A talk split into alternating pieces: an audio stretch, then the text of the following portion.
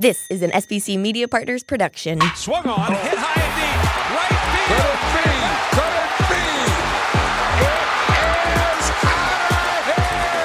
Phillies fans, these are your glove stories with Murph. Let's check in with Greg Murphy. Murphy, got a special guest, huh? Hi, everyone, and welcome to Glove Stories with Murph. Very excited about this week's guest. Uh, many Phillies fans obviously got to know him in the early 90s and a part of that 1993 team. I got to really know him when he came back as a coach with the Philadelphia Phillies, and uh, everybody remembers the name.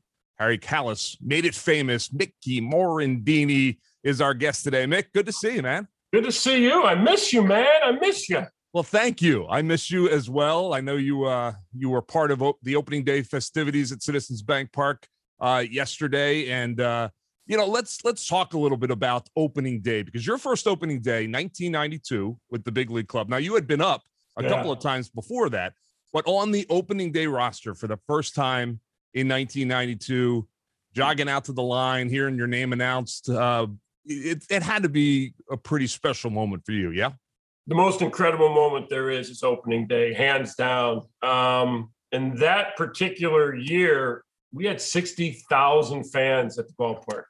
I mean, you can imagine what 60,000 fans seem like, or, you know, it's so loud.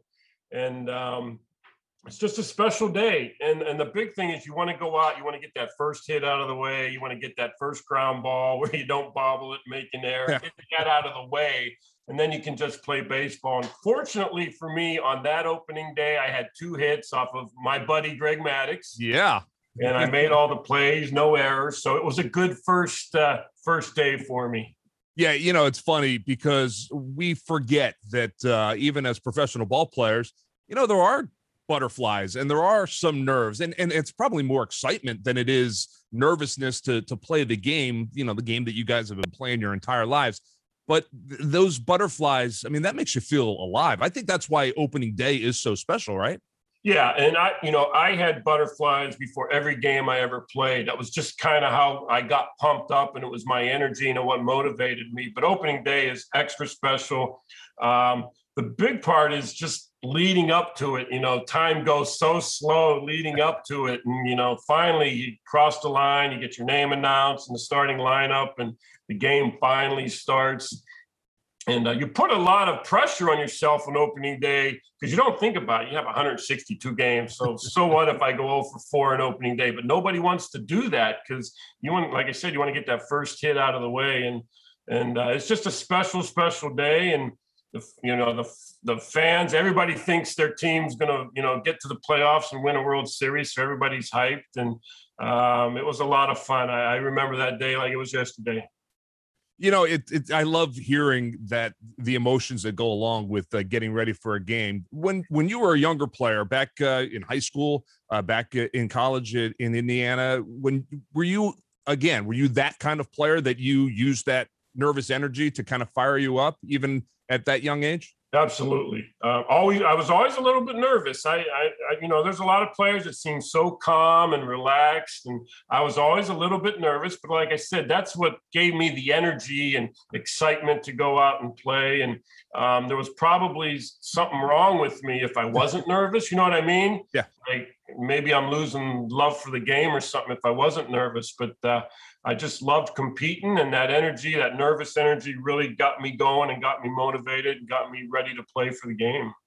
You're not nervous now, are you, Mick? I mean, it's just. I'm always nervous talking to. All right. Well, I'll try to I'll try to calm you down. Let's talk. Let's talk about those early days before you got to the big leagues, because uh, you know you were a top prospect. Your numbers at every level you played were outstanding.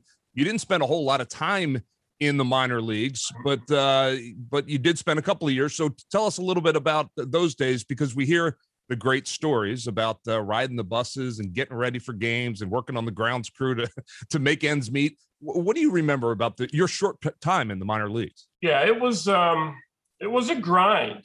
Um, and you know, your first year in the minor leagues, you just don't know. You don't know if you belong. You don't know how you rank against other players, and and um, you're excited, you're nervous, you don't know how the organization feels about you. That you know, there's not a lot of talk about that. So um, I started out in Spartanburg, and my manager was Mel Roberts, Mhm. um, great guy. Um, and I started off, fortunately for me, I started off really well. Got the confidence going early.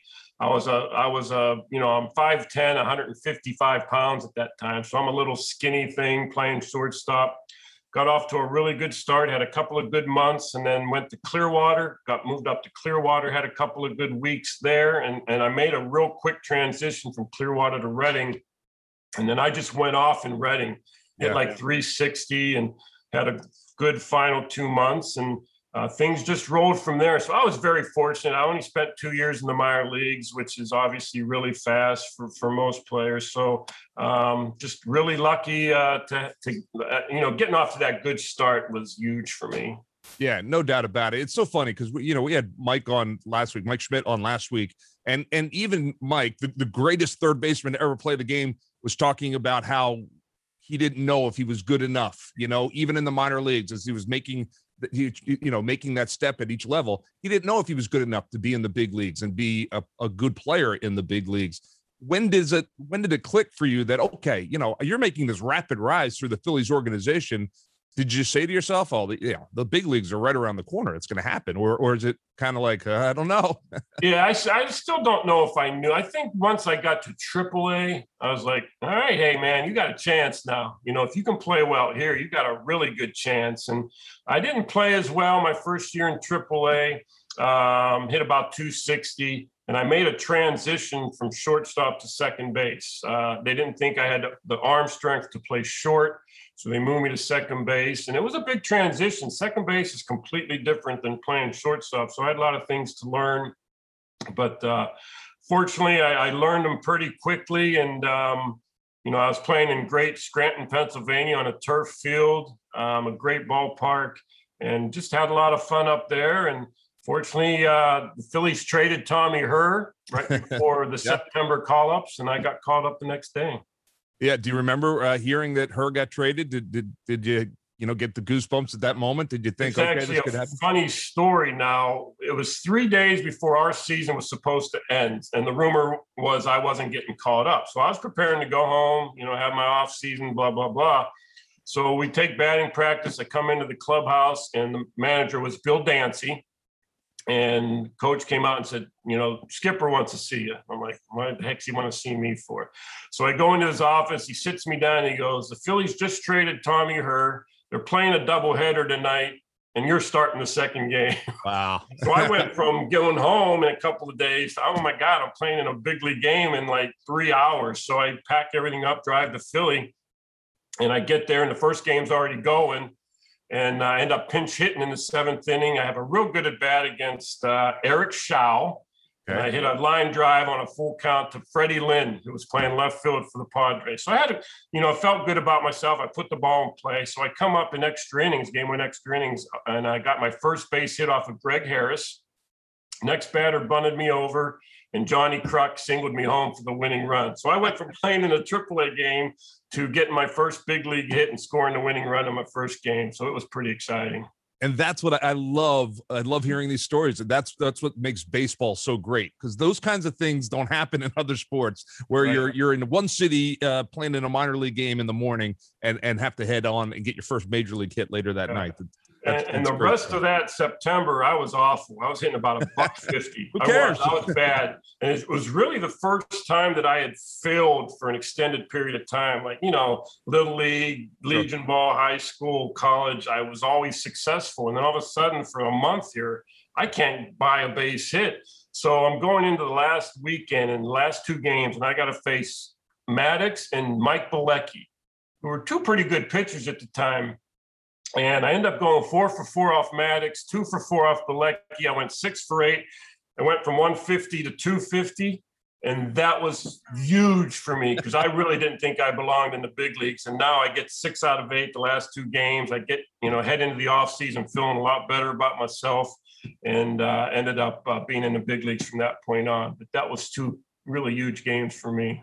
yeah, it, it's amazing what it what can you know turn the switch on for for players, uh, and certainly going six for eight against guys like that.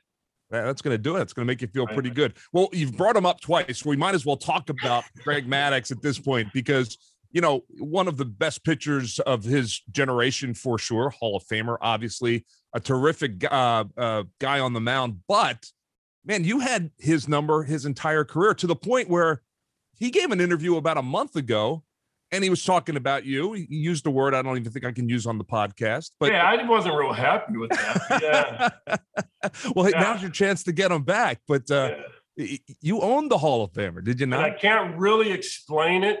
Um, you know, I was a good fastball hitter. I did not hit guys that like a Bob Tewksbury. I don't know if you remember Bob Tewksbury. Yeah, he couldn't break glass with a fastball, and he had three curveballs, and they were slow, slower, and more slow. Couldn't sniff them. But the guys that threw hard, I hit well. And Maddux wasn't a power pitcher per se, but he threw the ball pretty good. I mean, he could hit 93, 94, but he had such amazing cutters and sinkers and changeups and things like that. And he could, you know, he could locate them all. But I tried to take the cut the plate in half with him, and I either looked away or looked inside. You couldn't cover the whole plate with him. You just couldn't do it. And I was pretty successful with that, guessed pretty well with him, and just hit him well. Uh, and and that's really how I explain it. Now I hit the Smoltzes and the Pedro Martinezes and the Schillings and those types of players. Andy Benes, I hit like 450 off of the, the guys that threw hard. I could hit. That's that's it's wild, but uh, the fact that he still remembers you all these years later, knowing that uh, that you you got to him more often than not, and one of the biggest moments in your career, and we'll jump ahead to it because it, it involved Greg Maddux, 1993 NLCS, the Phillies trying to close it out against the Braves. You have the, the the lead late in the game, but Maddux was you know holding his own. You come up and you end it right there. You you put him to bed. Yeah, I think it was four to two. I think it was the sixth inning, if I'm not mistaken. Yeah, sixth, sixth, inning. inning yeah. And uh, there's a runner on second. It was Milt Thompson, and Lenny's coming up with two outs, and they walk him. Yep. Obviously, the right move. Lenny had an MVP year that year, right move. So I get up there, nervous as hell. There's 60,000 screaming Philly fans, and I'm just like, you know, battle. You got to battle. And he threw a couple of the nastiest changeups. One, I swung at one in the dirt. And the next pitch, I checked my swing, and it probably could have gone either way if I went or not. And they, you know, they, they said I didn't swing. And he went right back to it, and he hung it, and he left it up in the zone, and I was able to rifle it down the third or uh, right field corner for a triple, and you know, expand the lead to six to two, and that was the ball game. But uh, yeah. you know, earlier in the game, first at bat, I hit that line drive off his shin and I do think that affected him. He seemed to be starting to limp as the game went on and probably couldn't push. I don't remember what leg it was, or couldn't land or push off on it quite as much. So um, it was a, it was a fun moment. I remember getting to third base, high fiving Larry Bowa, and just taking it all in because you know sixty thousand screaming fans, and I saw uh, you know the manager coming out and taking Maddux out. That was a pretty special moment. Yeah, no wonder he called you that word. I would too. Yeah, hey, when you're putting the same sentence with a Tony Gwynn, because those Amen. are the two guys that hit him really well, that's obviously a huge honor. So I'll take it. Yeah, no doubt about it. Two Hall of Famers right there, and you're in that sentence because you are you had the second most uh second best success off of Greg Maddux behind Tony Gwynn in his career. So that's uh that's pretty impressive. All right, let's let's go back back to the younger days of Mickey Morandini because uh, you played in the Cape Cod League, which is the wooden bat league. Uh, you know, you know, tons of prospects come out of that league. Uh, 1987, and you tore it up. Batting title, MVP, living large in in Cape Cod as a young man, and I'm all I can think of is Freddie Prinze, and and and you know, your head, or whatever. yeah, on Freddie Prinze's body. What was it like? Uh, what was it like owning the Cape Cod League back in the late 80s? That was a fun summer for me. You know, you go up in a beautiful area and you have a job. They get you a job, and I was a painter. I painted houses. Um, so I would paint porches and railings. I didn't do anything up high, obviously, but uh, that was our summer job. So we'd go out in the morning from nine to about one o'clock and paint, come back home, and then get ready for the game. And we did that for you know a couple months up there, and uh, just a blast. And once again, you go up there, you know, you're playing all the elite college players and you don't know, you don't know, do I belong? Well, we're going to find out real quick here. And once again, I got off to a really hot start. The confidence was high. and uh, just played really well. I hit 375, I think, up there. I, I, and the, the, funny part about is the last day of the year, I'm in a batting title chase with Robin Ventura. Okay. You're talking about a guy just had a 50 some game hitting streak and was talked about tremendously as a college player. So I'm in this battle. It's the last day. And he had an earlier game and he went two for four. So I had to go three for four to beat him. And I did. I went three for four and I beat him by percentage points to win the batting title up there. So that was pretty incredible. So I also, I don't know, I think I still hold the stolen base record up there. I stole 45 bases that summer. And I think I still have the stolen base record for up there. So that was pretty good. Yeah, you were you were sneaky fast uh, in those early days too. Yeah. Well, when you weigh 155 pounds, you better be fast. yeah. Well, if the wind's blowing behind you, you get you get a little extra push. So exactly. But uh, you know, I was always a good base stealer.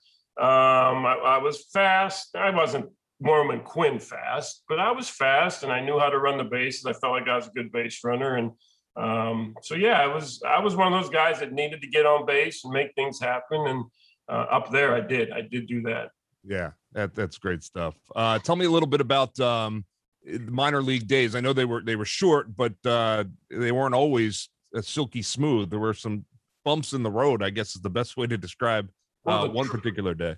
Well, I played in the South Atlantic League, and that's one of the worst travel leagues there is. I mean, the, the, the distance between um, cities that you play in is far. You're on a bus, and, and people don't understand. You play a night game at home and then you go on the road and it's a you know eight hour bus ride. You don't get into you know seven eight in the morning. You got to play another game that night. It just yeah. it, it's very trying. But when i was coaching in um, williamsport we had a bus trip to uh, brooklyn. We were playing, playing brooklyn. So we play the game at night and we're driving back from from brooklyn to the hotel and our bus driver gets lost and he finds himself in Staten Island and he's panicking because we've been driving around for like an hour. It was like a 20 minute bus ride back to the hotel. We're driving around and he's panicking and panicking and he runs, accidentally runs a red light and an SUV slams into us.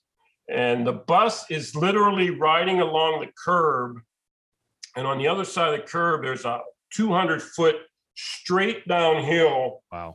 embankment and we're actually the right front and back tire is literally riding the curb, keeping us from going down this embankment. And fortunately enough, the bus driver got thrown out of the seat, got back up, and started turning the wheel to keep us from going down. The, I'm telling you, if we'd have went down that embankment, there would have been a lot of serious injuries. And, and the bus driver, even though he ran a red light, probably saved some of our lives, to be honest with you. And you can look at photos online of it. If you type in Williamsport uh, bus crash, it, it, was pretty, pretty bad. Now, fortunately, um, nobody was seriously hurt. But the worst part about it was that was at one in the morning. And we didn't get back to the hotel till like four in the morning after all the fire trucks and police and all that came. Um, we had to play an 11 a.m. game in Brooklyn, and it was Kids Day. they wouldn't cancel the game because they had 5,000 kids coming to the game. So we had to strap it on and play an actual game the next day. And uh, I give our kids a lot of credit because we hung in there. We lost three to two, but uh, yeah, it could have been really bad. Yeah, you know, I've spent a decade riding those buses, you know, just to and from airports and the big leagues and getting on the planes and stuff uh it, it can be it can be dicey at times. That yeah. that's, a, that's a scary story but uh, i'm glad it, it, glad it all played out the way yeah. it did um let's go back to 93 because uh you know that that team is still beloved in this town and uh for for so many reasons. And i was you know recently watching the 93 season in review again just the the video and it, it's just it's just so much fun. That team even when things started to the when the wheels started to um fall off late in the season. You know, you had had the lead for the entire season, but it, it dwindled in September. The team was so loose, and and I look at a guy like Jim Fregosi, and, and I was lucky enough to to be around Jim for a couple of years and get to know him a little bit. And you know, he always seemed like such a tough guy, and, but but he was pretty loose with you guys, was he not? I mean, were you guys a reflection of Jim at that point? Well, I think we were a reflection of Darren Daulton for the most part, mm-hmm. because Darren led that clubhouse, and and and there weren't a lot of things that ever got to Jim, to be honest with you, because it, it had to go through Darren first. but Jim was a manager that, as long as you went out, played the game the right way, played hard, he left you alone. Just go out and play. Now, if you know if you did some mental, had some mental mistakes, and didn't play the game the right way, then you got called into the office. But that was a rarity. But um, and and be honest with you, Larry Bowa usually got to us before Jim even had a chance. Um, if if there was anybody that was going to panic on that team, it was going to be Larry. Um, but uh, yeah, Jim was a great manager. He, he, you know, well, gosh, he played for 18 years and was a, a coach and did several things for a number of other years, and just a great guy. Now he's obviously he's uh, he's one of the biggest factors um, of my career. He was the one that called me up. He was my first call Yeah. up, so I owe Jim a lot. And he he he stayed with me through some rough times, and like I said, when I was struggling, he stuck stuck with me, and I really appreciated that. But he was just a great manager. He pulled all the right buttons that year with the platooning and and things like that, and um, everything clicked. Everything just Yeah. clicked. Yeah, so many strong personalities on that team, and you know, and coaches as well in in the organization at that time. Uh, he he really was the perfect guy to kind of be the puppet master for all of that. But uh, there's so many fun moments from that '93 season. Um, what I want to know is take me back inside the clubhouse late in games you know if you, if you go back and watch some of those uh highlight reels and stuff late in the game so many guys that had played in the game and then were now out of the game back in the trainers room watching the rest of the games late night games extra inning games.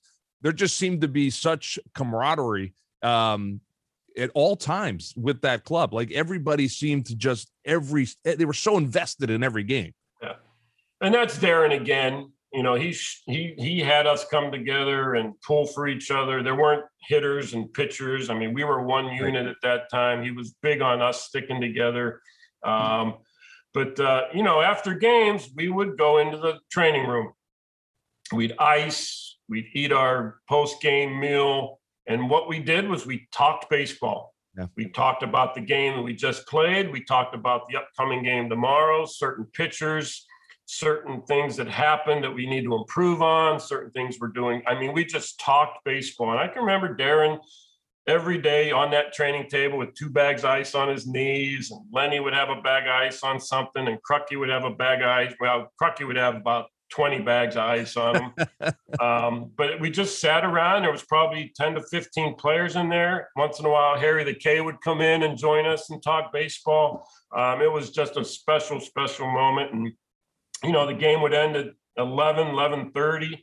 And uh, we wouldn't get out of there till 1, 1.30, just talking baseball. It was a lot of fun. yeah and you, you you failed to mention the bags of ice that were sitting on the cooler too Well, 'Cause you had to well, there was a cooler cold. of some Yeah. alcoholic beverages in there. That, that was probably what attracted everybody to the training room for sure. the uh, the the ice uh the ice got a workout in 93 all It over the did. bods and all over the beers too so Definitely did. It Yeah. definitely did. Uh, hey, before I let you go, one one of the things that people um, will always remember about you is one remarkable moment in your career. Uh, it- you know, you think back to 1992, and and you're playing a game against the Pirates, and something happens that is is a rarity in baseball. It happens; it's a rarity. But w- with you, the unassisted triple play that hadn't happened in decades, and you know, obviously, right man at the right time. But that had to be pretty exciting. Take me through the play and when your mind kind of realizes what's happening and, and how quickly it goes. Yeah, it's uh, you know, we're playing the Pirates. I'm in, playing in my hometown, so I have a lot of friends and family at the game. And this one play goes to show: don't ever not go to a game because you never know what you're going to miss. You really don't. Yeah. And um, they have runners at first and second, no outs. We're in a tie ball game. I think it was the sixth inning again, sixth or seventh inning. Curt Schilling's on the mound. And this is when the Pirates were really good. Bonds, Bonilla, Van Slyke, Drabek, the whole crew when they went to the playoffs for you know three or four straight years. So normally in that situation with a full count, you don't send the runners because you don't want to get doubled up. Well, Leyland sent them. and Jeff King hits a line drive up the middle, and I dive for the ball, catch it. I'm probably three or four steps from second base, so I, you know, sprint to second, and Barry's standing right there. He didn't attempt to get back. So, I mean, the play lasted really probably four seconds, maybe four or five seconds and I got three outs. I remember Whitey screaming, "Run it to first! Run it to first! Like he was so discombobulated, he didn't know what was going on. So, yeah, I got three outs in a matter of five seconds, and I'm running off the field, and I'm just, you know, all happy, you know, and I flip the ball in the air like a dummy.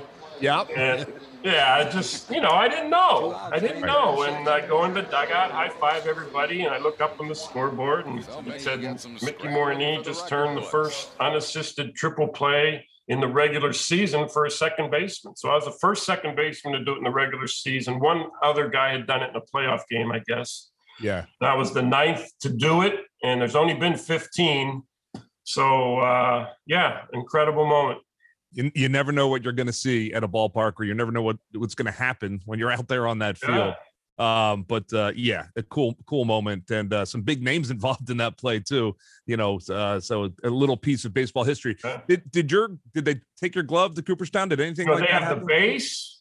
I wouldn't give them my glove because that was something I was still using. Your gamer, yeah. That's my gamer. I'm not giving up my gamer. And uh, but they took the base. They have my jersey. Um, you know, Curt Schilling said he saw me flip the ball up and went back and got the ball. Now, no video shows that happening. So, what I really think happened is the ball stayed there. The next pitcher for the Pirates came out, started pitching in the inning, and I'm assuming someone probably fouled it off. Yeah and a fan probably has it. Now I say I have the ball. I don't know if I really do or not, but actually I have it. Really didn't go back. you got it. I bet a fan has it and doesn't even know it. No, that's that's pretty cool. Yep. Yeah. Again, you just never know. Yeah. Well, well, Mickey, uh, it's always fun to talk with you. I got a chance to be with you down in uh, fantasy camp last year, that which yeah. was a lot of fun. And uh, well, two years ago, I guess at this point, COVID yeah. canceled the last one. But uh, as the commissioner down there, uh, you'll uh, you'll get back there pretty soon, right? You're going back this summer, right? Right, we're doing it in Philly. In Philly, yep. From June 24th to the 28th are the, the projected dates. And uh, we're going to obviously have to mix it up a little bit. And there won't be quite as many teams or things like that. But it would be fun for some of these guys to be able to play at CBP. So uh, we're going to do it a little different. And hopefully we can uh, get everybody out there and have some fun. Yeah, it always is a good time. And always a good time talking to you, Mick. Uh, thanks for taking a couple minutes to be here on Glove Stories. And uh, hopefully uh, we'll see you soon. Sounds good. I appreciate it. Thanks, Murph.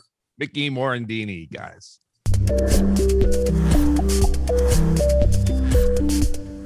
I want to thank Mickey Morandini again for joining us on episode two of Glove Stories with Murph. Mickey talked about how important Darren Daulton was for the 93 Phil, certainly a clubhouse leader. And Mickey, along with Tommy Greene and former Eagle Tra Thomas, are all participating in a very special event to benefit the Darren Daulton Foundation. It's called Painting for Dutch. It's a baseball themed night, which will include sharing memories of Dutch, reminiscing about baseball, and of course, doing some painting as well. The date is April 23rd. It's online, and you can still register to participate. For more information on Painting for Dutch, please visit the Darren Daulton Foundation.org.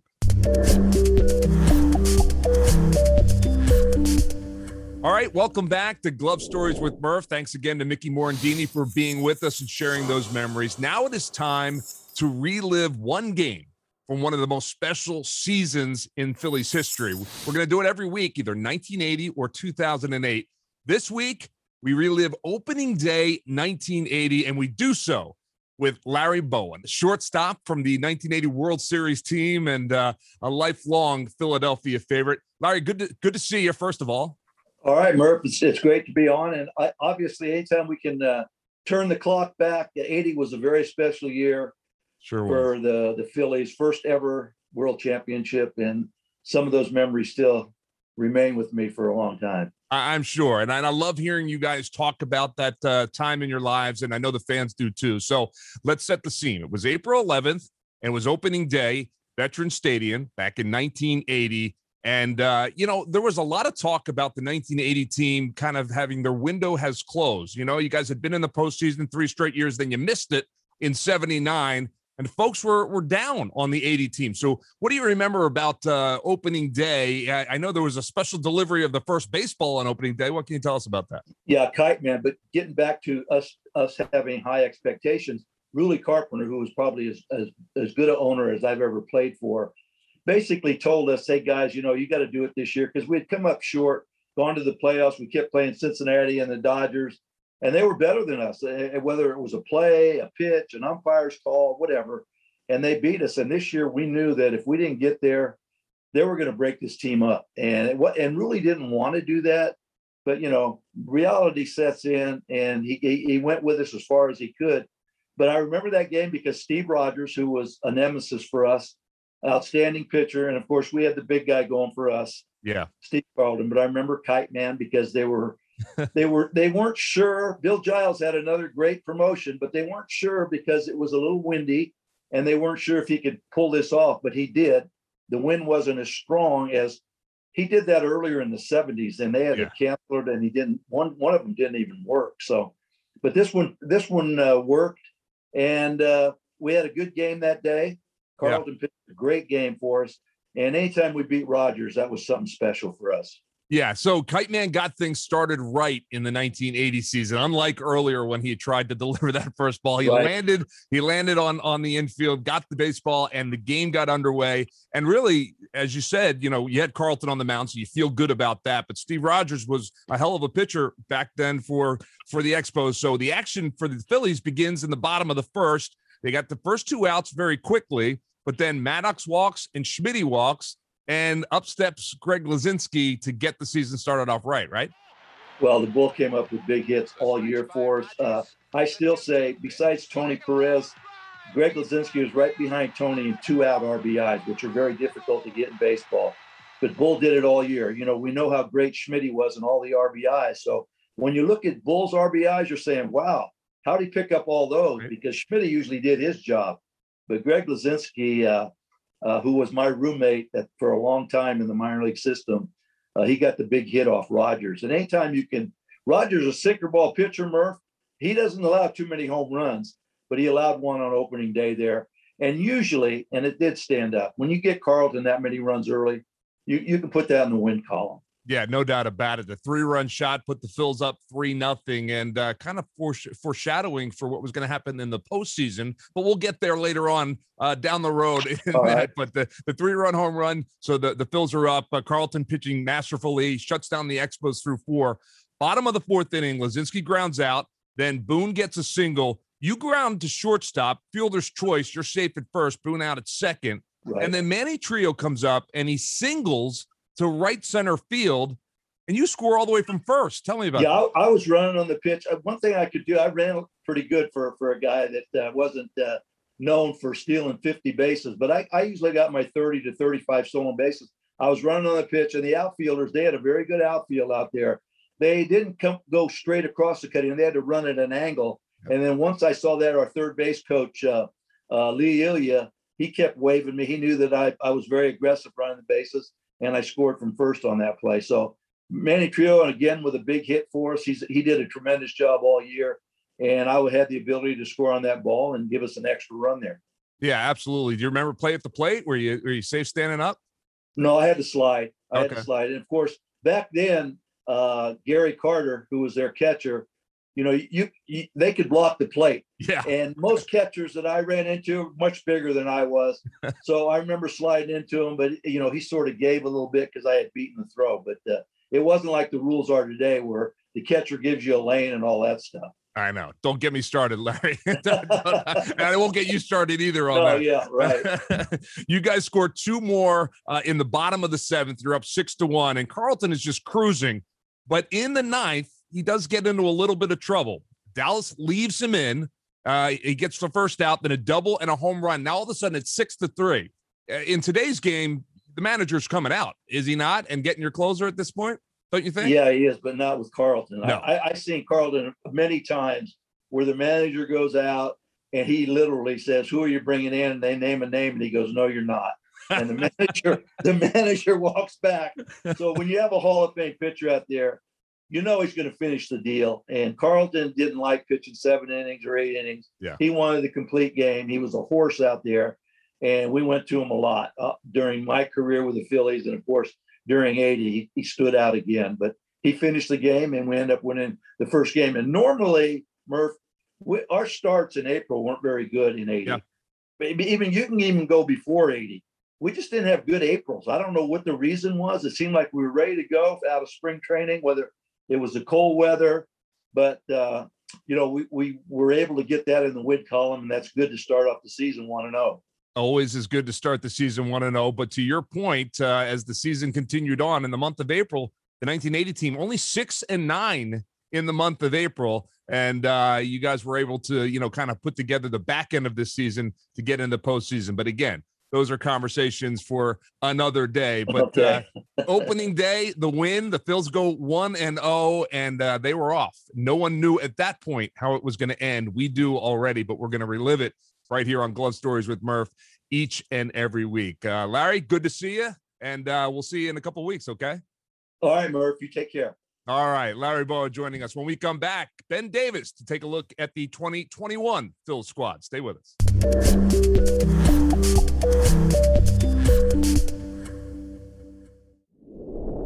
And welcome back to Glove Stories with Murph. And time now to check in on the 2021 Philadelphia Phillies. And, uh, well, off to a pretty good start. And to help us do that, we bring in my former partner, my good friend, Ben Davis from the NBC Sports Philadelphia broadcast team. Ben, nice to see you. Good to see you, Murph. Yeah, good to be seen. And, uh, you know, it's good to be doing this again. Hopefully, we'll do a Absolutely. little, little bit more. Absolutely. I wear my green hat just for you, buddy. I appreciate that. It looks good on you. Um, let, let me ask you because uh, you know we always say, and we have said over the last couple of years, when this team it has talent, you see it on paper, um, but they need to get out to a good start. Well, April has been tough over the last couple of years, but off to a pretty good start so far this season. It started with the sweep of the Braves opening weekend, which was just fantastic.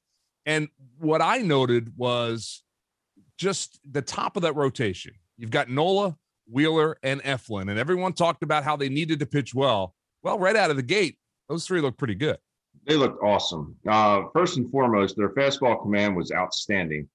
Uh, they were able to mix in obviously their all-speed pitches, but their fastball command to a man was excellent. Uh, really good late movement, uh, especially with Wheeler and Ef- Eflin on their sinkers.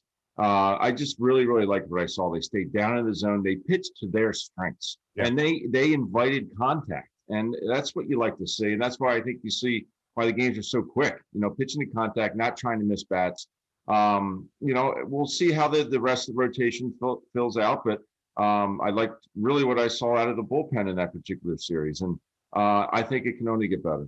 Yeah, you know, there's a lot of excitement right now surrounding just the the new faces on this team because when you look at from an offensive standpoint, you know, the term we keep hearing is they're rolling it back. They're they're doing what they did last year, which is just fine from an offensive standpoint. They were pretty Mhm. darn good offensively back in 2020. But the pitching, you know, a little bit of the rotation has changed, but the bullpen has been revamped, and that's given a lot of people a lot of optimism. Yeah, without a doubt. And think about Murph, how much pressure that takes off not only the starting pitching, Yeah. but also the, the lineup. They don't they're not saying, oh, we have to go out and score 10 runs tonight because of the bullpen. I mean, it was it was historically bad last year. And uh, what they were able to do in the off season to solidify that bullpen, bring in these guys. I mean, the, the the average miles per hour went up, I think, like five or six miles per hour. And um, and not that velocity is everything, but it sure does help in today's game. And uh, it, it's just it's nice to see uh, that back that, that back end of that bullpen bolstered the way it is because these guys can be dominant um, and they can get righties and lefties out. I, I don't know if there's any you know tr- quote unquote specialist out there that they really need because they can get righties and lefties out. But Yeah. uh, this lineup is going to score some runs. They just are, and they're going to have to because of this division, which is the best division in baseball. It's not even close and the arms that they have in this division with DeGrom and Scherzer. Uh, you can go down down the Max road. I mean, Fried, who they saw, even, yeah. even the, I mean, look at the the Marlins have given the Phillies fits over the last couple of years because of the starting pitching, and it's young starting pitching down there in Miami, and uh, it's it's not going to be easy easy task. Yeah, and you say it takes the pressure off of the offense, takes the pressure off of the starting pitcher. I'll tell you what, takes the pressure off of Joe Girardi a little bit too, does it not? oh, without a doubt. I mean, he could have. I felt real. I felt bad for the guy last Yeah. year because there's nothing that he could do. You know, close his eyes, uh, give me that guy. You know, and it's like eh, they just weren't going to get the job done, and it wasn't from a lack of effort. They were just not good last year, and uh, Joe Girardi had his hands tied. And and another thing I, I want to point out, Mark, is I think that Caleb Cotham, the new pitching coach, I think these guys are putting a lot of stock in what he has to say. Um, you know, he said that he can fix them mentally. Joe Girardi said we, we talked to him in spring training. Said he can fix these guys mentally and physically, and that's that's really what you want out of your pitching coach, despite not having a ton of experience. And he's a young guy, but uh, they really seem to to like what he's saying. Yeah, I, I like it too, and I, I will not uh, I will not be surprised if I see Joe Girardi skip out to make a pitching change this year, just because you know he's happy. He's he's like, hey, you know, I, got guys to go to. I'm going to go out there. All right, let me ask you about Alec Bohm because uh, we were pleasantly surprised by Alec Bohm last year uh, and what he was able to bring in the shortened time that he was up in the big leagues early this season. I don't know. I, I'm I'm I'm feeling like he's going to be that guy, uh, clutch for one, and just a guy that can get his bat to the ball. Yeah, and you just don't see it, especially out of younger guys. His approach does not change. You want to throw me ball in, okay, I'll turn on. Throw me ball down the middle, I'll hit up the middle. Throw me ball away, I'll hit it to right. And he does it with authority. He likes to hit everything on a line. He gets frustrated as, as heck when he strikes out, which Yeah. you know, for some guys, it's just a stat. Oh, he struck out. It's just like popping up. No, it's not. Okay. Nope. And and his approach for a younger guy, and I'll be the first one to tell you, Murph, when I got caught up and I was doing well, I thought I had to do more. And that's what he does not do. And that's that's the the part of him in him that says, no, I'm sticking with my approach. Uh, that's who I am. And he doesn't get away from it. He doesn't try and do too much. He doesn't overswing. He doesn't hit a home run at you know 400 feet and try and hit the next one 450. He just stays within himself, and I think he's going to be a good one for a lot of years. And his defense has improved too. He really has worked gotten his better. tail off in spring training. He looks a lot better in the field. Uh, he's made some good plays early on in this season, and um, he just looks like a, a really good professional. Yeah, uh, he's going to be fun to watch. All right, before I let you go, uh, probably the biggest story across baseball, and not just in Philadelphia, but uh, fans back in the stands. And I know in Philly it's still limited, uh, although it is getting better, but it's Mhm. limited now. But the the eight thousand plus that that were in the ballpark um, early in the season, you could hear them. They looked great. They sounded great. You were there. Uh, what was your take on it? it felt like more, Murph. It really did. It felt like more. And um, listen, these players feed off it. And Zack Wheeler, to, to give him credit, we interviewed him in spring training. He said, you know what? It was tough at times last year to kind of get it going. And he said it, and we shouldn't use that as an excuse, but it, it just was. I said, what, the cardboard cutouts didn't do it for you? so um, it's it's these fans they they're craving baseball. Anywhere you go, Murph, it's like oh, I can't wait to get back to the ballpark. You know, you get you stop at a Wawa, get a cup of coffee. I can't wait to get back to the ballpark. I can't wait. Um, you know, the kids that are on my my son's teams, and they're all like, I can't wait to get back to the ballpark. And it's it's nice to hear, and I think they're going to have an awful lot to root for this year. And I'm not trying to sound like a homer, but I think this team has something in the back of their mind saying, you know what, everyone's talking about the Braves and the Mets. Don't forget about us. And don't, for- don't forget. and rightfully so. And um, I think the fans are taking notice of that too, and it's nice to see them back. Yeah, it certainly is. Well, Ben, always nice to see you. I appreciate you jumping on and uh and giving us your thoughts on the current team. We'll do this again in a couple of weeks if that's okay with you. I'd love to, Mark. Appreciate All it. right. Ben Davis from NBC Sports Philadelphia joining us here to talk about the 2021 team. We'll talk to him soon. And uh, well, that's going to put a wrap on the podcast today. Glove Stories with Murph is a presentation of SBC Media Partners. The engineer for Glove Stories is Chad Evans. Cindy Webster is our marketing and guest relations director, and our executive producer is Roger Head. Whether you're watching us on YouTube or downloading the podcast from one of our major podcast providers like Apple, Google, or Spotify, make sure to like or subscribe us so that we can let you know when a new episode of Glove Stories with Murph is coming your way. We'll release new episodes weekly throughout the MLB 2021 season. Until then, we'll see you next time.